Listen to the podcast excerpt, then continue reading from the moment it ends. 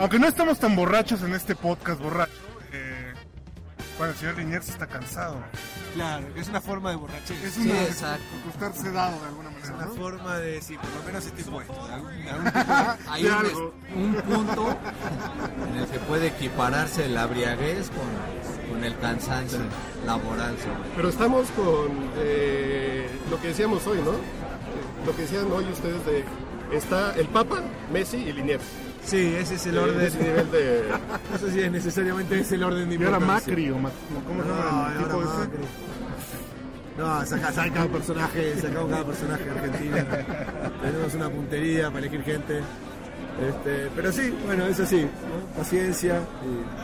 y- Y yo pensé que, en- yo ¿Vos pensé que de en River México... o por qué el apellido Macri? Yo soy de Boca. Macri en una época era presidente de Boca y le fue muy bien Sí, a Boca sí, Macri. claro. Pero una cosa es un partido de un equipo de fútbol. y otra- ¿Qué otra cosa es el país, no? Eh, Pero bueno, ojalá que no elegir aquí a, a Ricardo Peláez como presidente. ¿Qué te ah, ¿Hacen algo así? sí, Pero por ejemplo, sería como ¿por qué dedicarse al humor en un país como Argentina o como en México? ¿Por qué dedicarse al humor? Porque es el mecanismo de defensa, es, es nuestra manera de resistirnos a que nos cojan todo el tiempo. Básicamente es eso.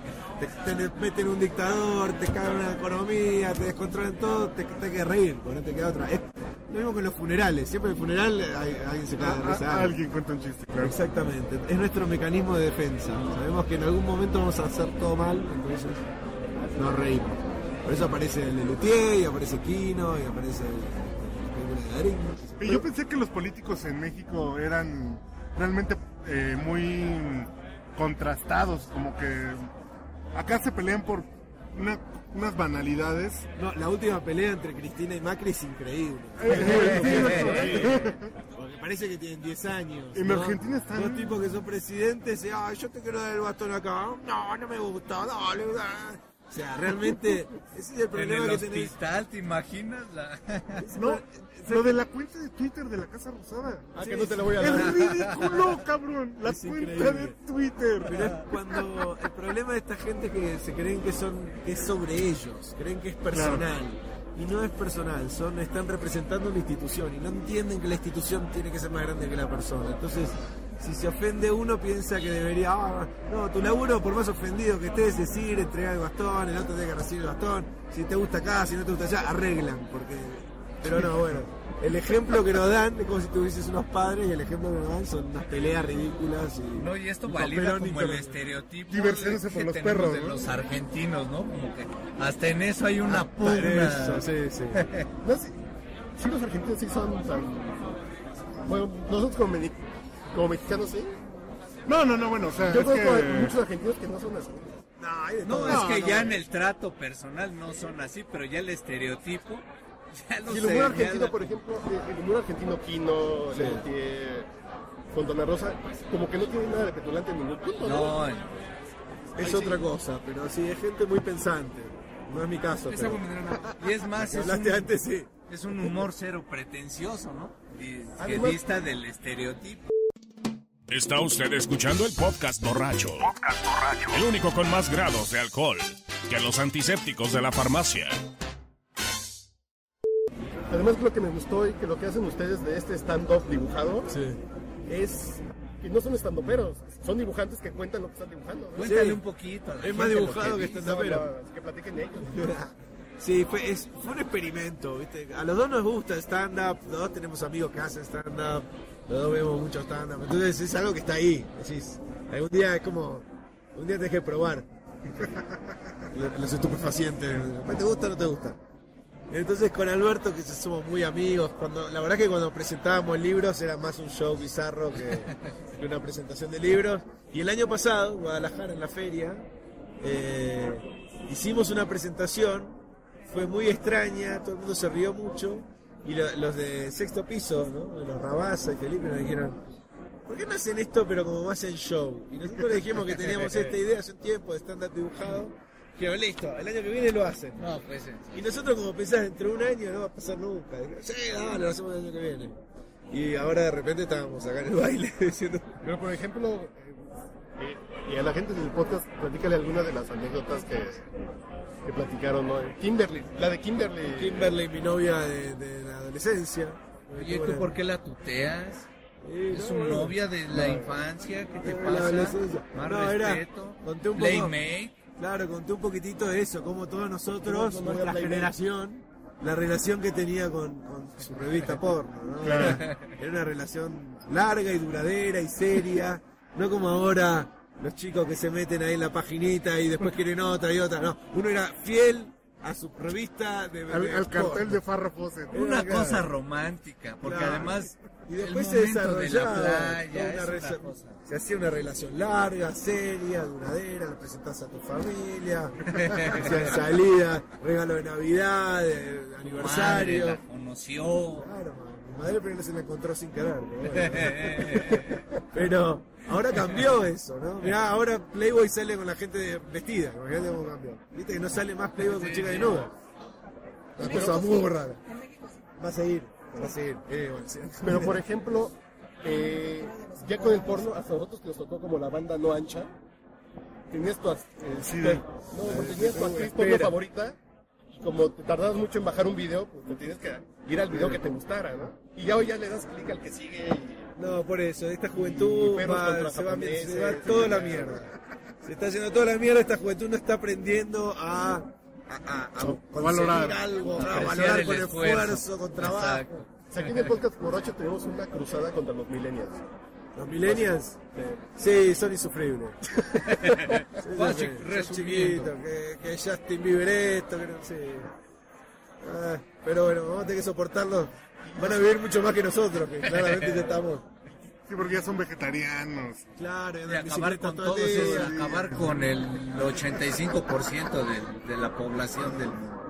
No, va a ser complicado, va a ser complicado. Y además, por ejemplo, también los hipsters, ¿cómo son los hipsters en, Y los hipsters son igual que todos, están con la barba larga, ese cortadito muy al ras acá, y esta cosa larga así.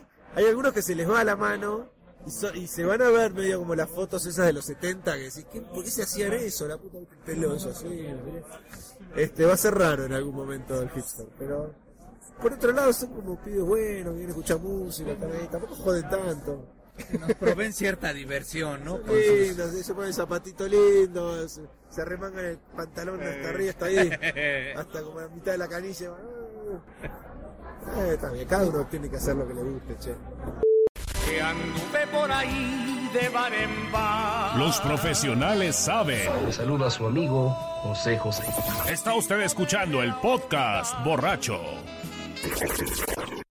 Es como llegaste al dibujo, a la ilustración. Yo A la llegué, caricatura. sí, ¿Cómo todos te llegamos. defines? Al, ¿Cuál dibujo es tu llegamos negocio?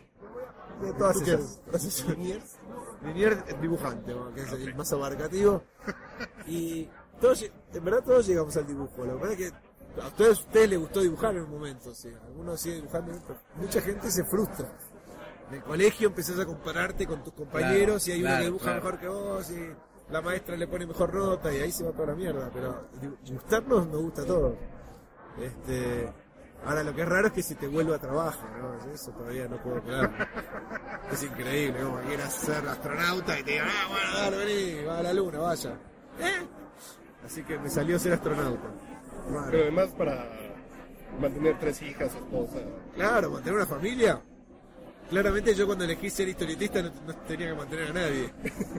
Pero uno vive en el presente cuando tiene veintipico de años y dice, ah, sí, rock and roll. Eh, ahora me doy cuenta que era una locura. Si, hubiese- si hubiese- si no hubiese funcionado, hubiese tenido estas tres chicas, las tenía que dar en adopción.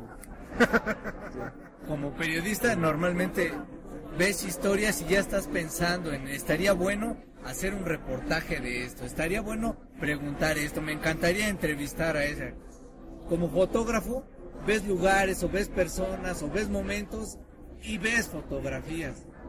Como de, de- de la parte de alguien que dibuja cómo es ya la vida en, ese punto profesional? Sí, hay una mezcla, en verdad. Lo que ves es por ahí ideas que se te aparecen en el día. Y ya estás dibujando. Tratar de anotarla porque se va. La idea la tenés y decís, uy, es tan buena idea que no me voy a olvidar. Y caminás dos cuadras y se fue la idea. Y lo único que te acordás es que no te ibas a olvidar de la idea, pero la idea se fue a la mierda. Hay que bajarla, ¿viste? Hay que, hay que anotar todo. Pero ya vas en tu, ya vas diseñando en tu mente. La cabeza se te hace como un oficio, ¿viste? Como un fotógrafo va mirando. Sí, sí. Y esto sí está, está funcionando sin que te des cuenta, pero si alguien dice algo, te pasa algo, lo bajás al papel. Y aquí en México, como que has visto en México, así que te dé como ese... ¿Por ¿Qué ideas te llevas de México? Todo. Siempre fue muy, primero muy divertido cuando cada vez que nos juntamos con Giz y con Trino en Guadalajara para hacer este, el jam de moneros y además estaba Juan Josáez que nos hizo reír mucho también, y Manuel Alberto. La última que me llevé algo de México igual fue hace un par de años que vine con Kevin. Hicimos unos- una serie de recitales Johansen. con eh, Johansen y, y uno de los recitales era en, Oaxa- eh, no, en Aguascalientes. Y yo soy muy fanático de Guadalupe Posada, entonces sabía que estaba ahí la casa, tal, y pido, oh, quiero ir al, al museo.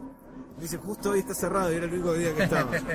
Y él me quería matar hasta que me consiguieron que alguien la abra, no sé, no sé, me sentí muy importante. Ah, es.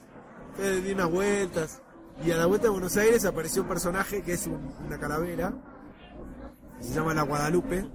Que está ahí para hacer humor negro y para divertir un cacho y mandarle saludos a México de Buenos Aires cada tanto. Oye, y en, en Argentina también eh, el cartón de prensa tiene esta tendencia a la sátira, a la burla, a escupirle a los políticos. Sí, es que es como que medio te puedes salir con cosas, te salís con la tuya medio subrepticiamente. Ayer contaba Trino que le pasa que por ahí dibuja un político ¿viste? diciendo que es un ladrón o qué sé yo, y el político llama porque quiere el original. Y el tipo le dice, pero sí, Me estoy burlando de ti, cabrón. Claro, y no, pero para mí es un honor que usted me dibuje, van a acabar, ¿viste? Son, son, son este, bastante complicados. Yo la verdad que eh, los evito bastante en mis historietas. A mí me gusta dibujar gente que le tengo simpatía. O pingüinos que le tengo simpatía. Como el Stormtrooper que, que ¿cómo dice? Stormtrooper que garchó. Que garchó, o sea, ¿sí? Que la, que la liga, ¿cómo es? La ligó. que cogió, Que que... cogió. ahí está. Y estaba sí, feliz de la vida. Se lo veía feliz de la vida. sí. Digamos, también como periodista tienes o una fuente o una afición más por un tema, por una fuente periodística. En tu caso tienes así algún tema, eh, digas, ah, cómo me gusta darle a esto. Sí, a mí em, mi trabajo es, es mirarlo chiquito, siempre me da la sensación, ¿no? Que el diario se ocupa de lo gigantesco y lo gigantesco suele ser una mierda. Entonces hay una guerra acá, acá se están cagando tiros, los inmigrantes acá, la droga acá, o sea, todo es como muy oscuro. Pero no es, o sea, la realidad es el, el absoluto. El diario está poniendo muchas veces la lupa sobre lo gigantesco. Entonces, para mí, que hayan 10 centímetros en donde hay uno que se está fijando en lo chiquitito, eh, ese es mi trabajo. Entonces, yo, mientras yo estoy mirando eso, yo estoy viendo que si le sacás punto a un lápiz y lo lees, es como estar en el primario. Te vas a acordar de ser niño, por alguna razón que está ahí. O si, si olés pasto recién cortado, también. O en mi caso, el olor a tostada también me hace viajar en el tiempo. Y me- fijo en esas boludeces. De tres horas dibujo, la mando al diario.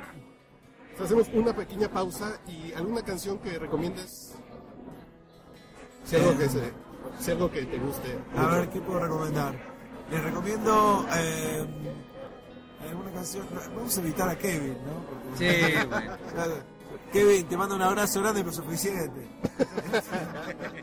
y pongan cualquier cosa de Lisandro Aristimuño. que Lisandro, ¿Lo conocen a Lisandro. Aristimuño? Ustedes ahora googlean Lisandro Aristimuño, ponen una canción y van a ver qué lindo. No sé si esperarte de nuevo por una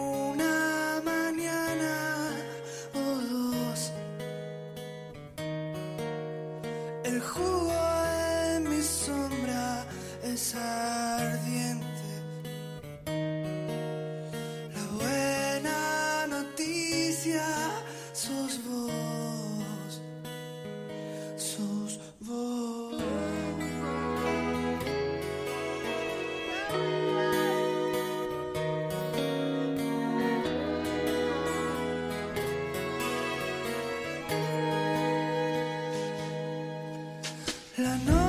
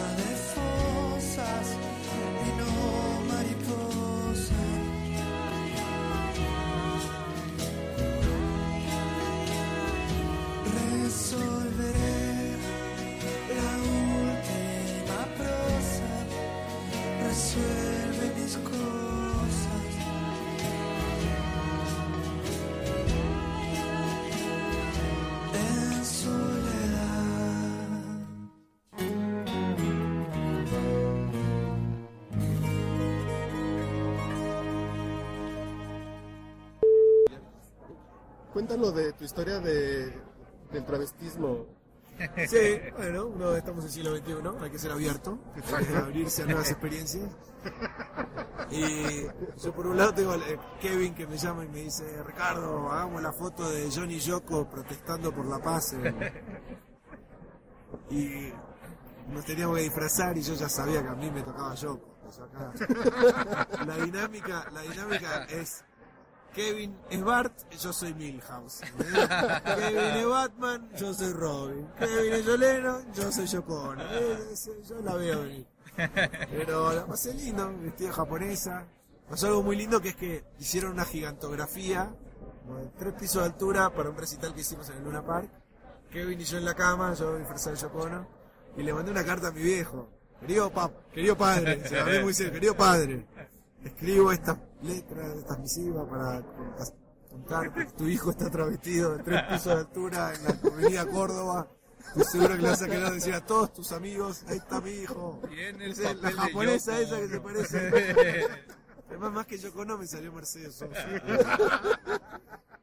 Así que estábamos ahí. Eh, Cualquiera de las dos era igual de eh, vergüenza. Pero muy orgulloso mi viejo, dijo, al fin. Yo sabía, Ricardo, que algún día te iba a ver travestido por los carteles de Buenos Aires.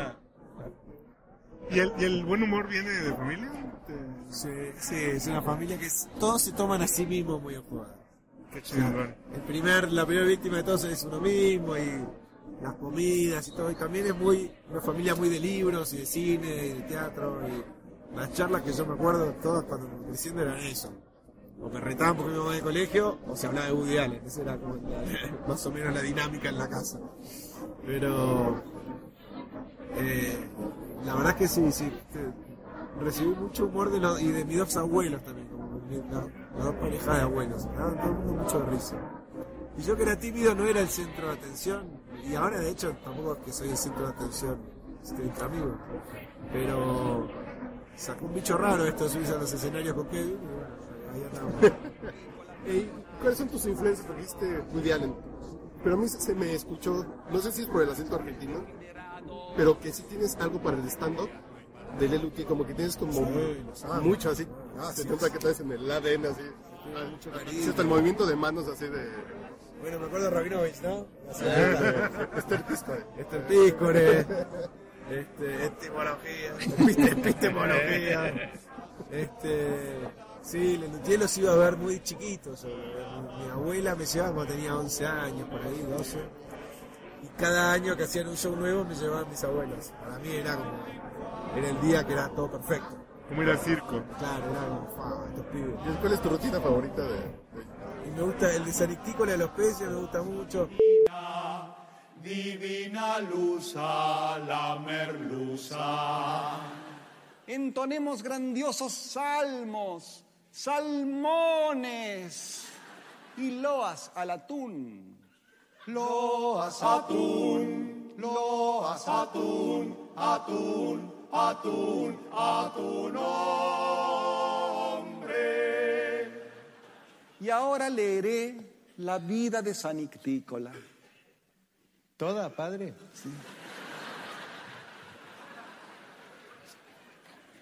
Don Ictícola Fiorentini fue un mercader que descubrió su vocación religiosa el día en que casi muere atragantado por una espina de besugo. Su abnegada esposa salvó su vida extrayéndole la espina, pero esos instantes de pánico le causaron una tremenda impresión.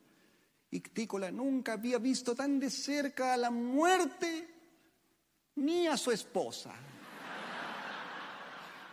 Entonces decidió tomar los hábitos, sobre todo el hábito de no comer pescado, y comenzó su prédica, la prédica contra el consumo de todo tipo de pescado. Fue canonizado como San Ictícola de la Mar, protector de los peces, encargado de mantenerlos alejados de las redes de los pescadores. No. ¿Y qué estamos haciendo acá? ¿Qué estamos haciendo acá? ¿Se puede saber qué estamos haciendo acá? 20 años que venimos a esta roca podrida a rezarle al muñequito y ahora me... sa- Pero estamos todos locos, pero escuchemos una cosa, pero escuchemos una cosa. ¿Pero qué pasa? Lo que pasa es que esto no lo había leído nunca. Era San Ictícola el que nos arruinaba la pesca, ¿te das cuenta? Tan santito que parecía. No, no, no, no, está bien, está bien, está bien. No debimos rogar a San Ictícola. ¿Pero en qué quedamos, padre? Si ruegas porque ruega, si no ruegas porque no ruega. Hablando de Noruega, ¿Eh? ¿se acuerdan de las turistas noruegas que vinieron el verano pasado? ¿Y eso qué tiene que ver? Dejemos la pesca, dediquémonos al turismo, aprovechemos nuestras hermosas playas, el sol del Mediterráneo que las baña con sus calientes rayos. ¿Eh? Así vienen las turistas noruegas que allá se mueren de frío y acá se lo... Oh, pero esas turistas nórdicas son impúdicas. No, noruegas. Y los hombres las espían y luego viene la tentación, los malos pensamientos. Toman sol con el torso desnudo. Ay, no, esas cosas nunca vienen solas. Y no, vienen de a pares. ¿Qué es lo que viene de apare también? La tentación y los malos pensamientos. Oh, no, no, no, no, no, no. No voy a permitirlo. No insistan.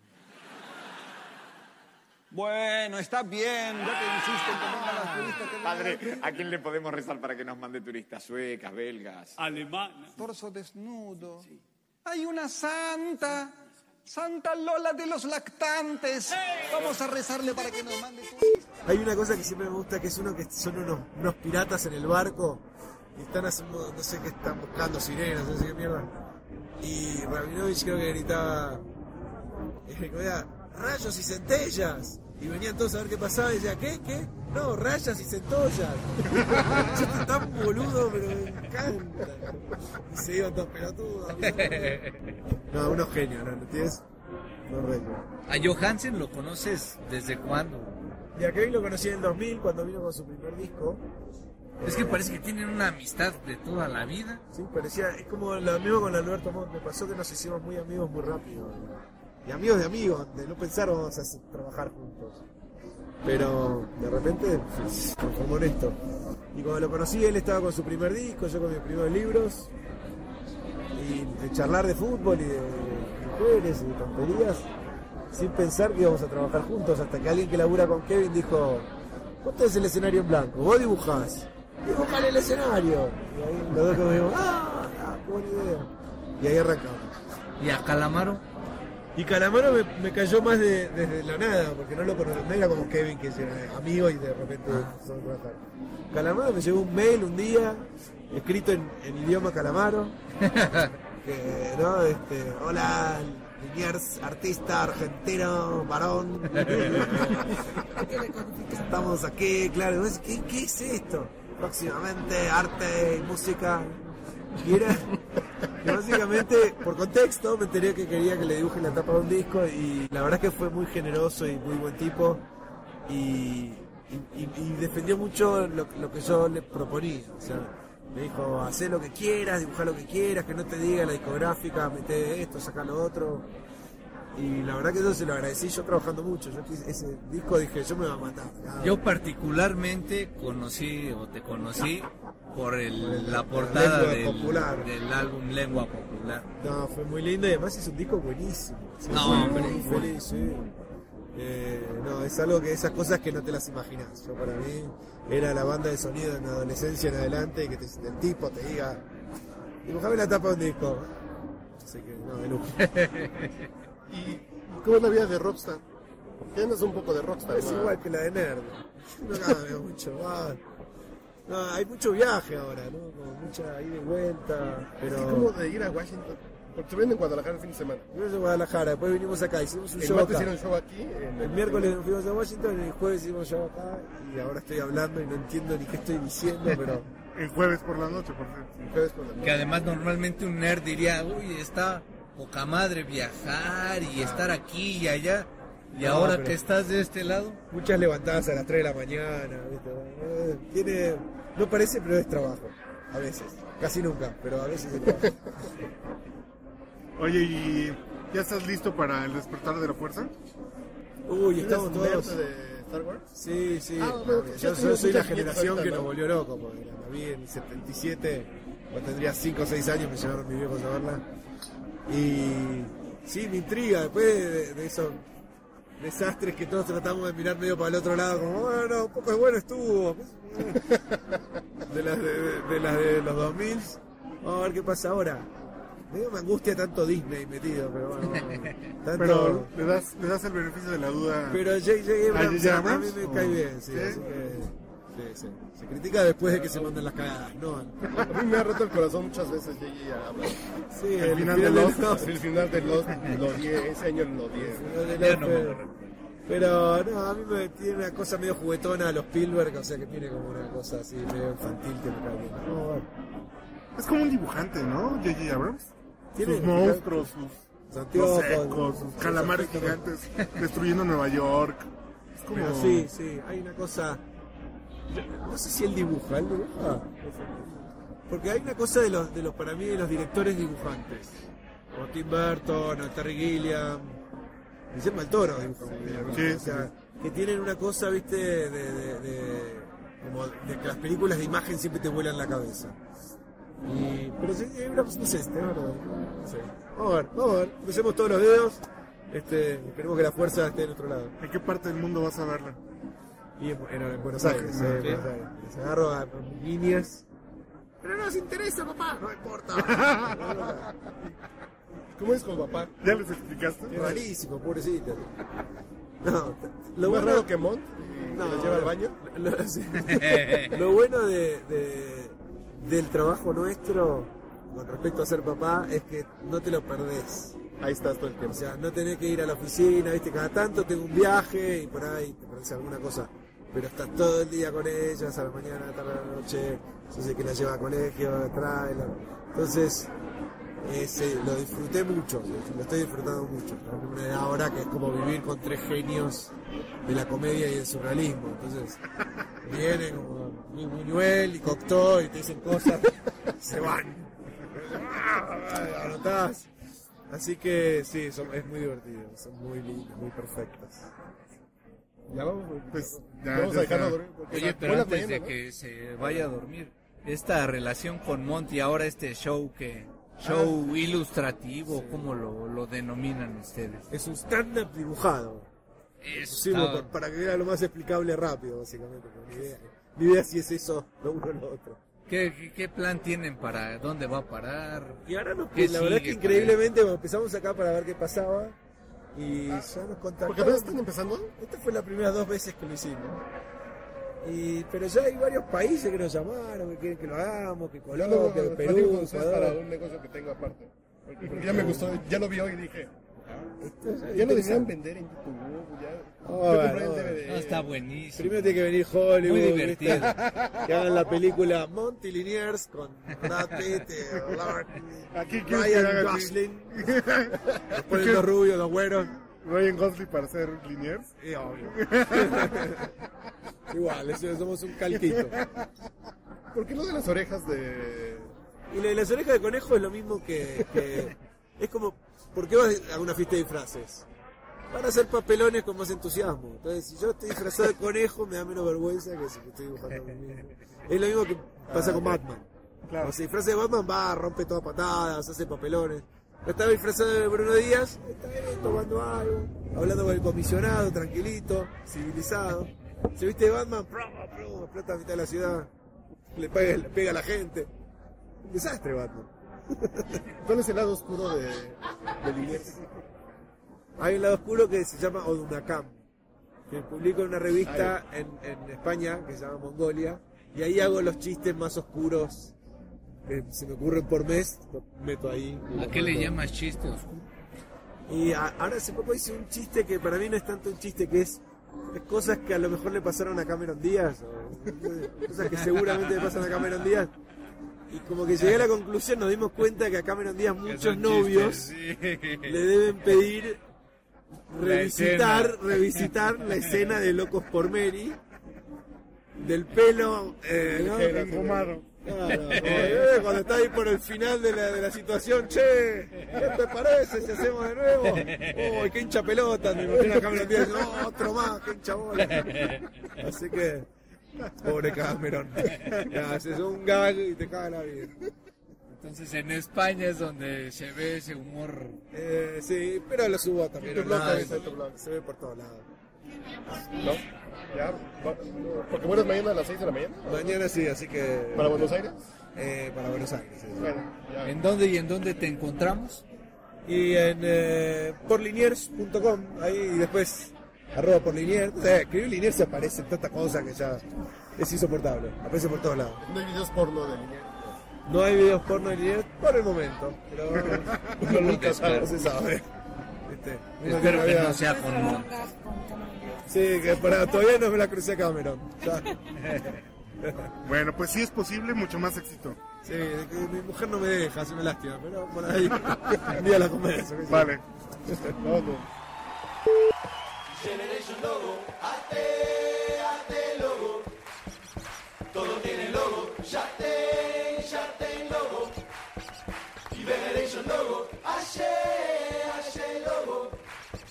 Si no tiene logo, falta poco. Sarabaraba. Manteca, chuleta, buceca, Ya ten logo, Carlito, Robinho, Dieguito,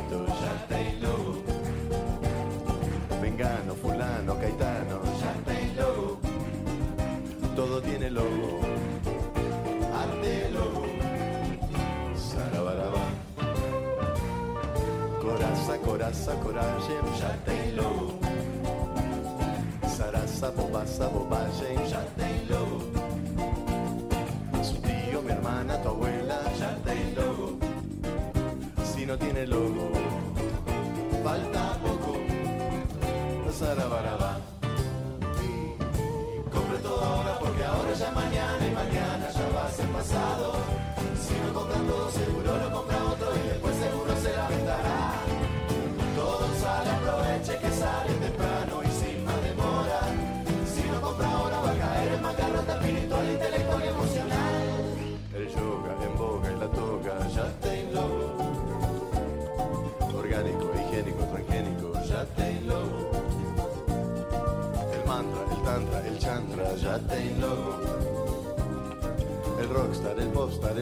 el all-star, logo.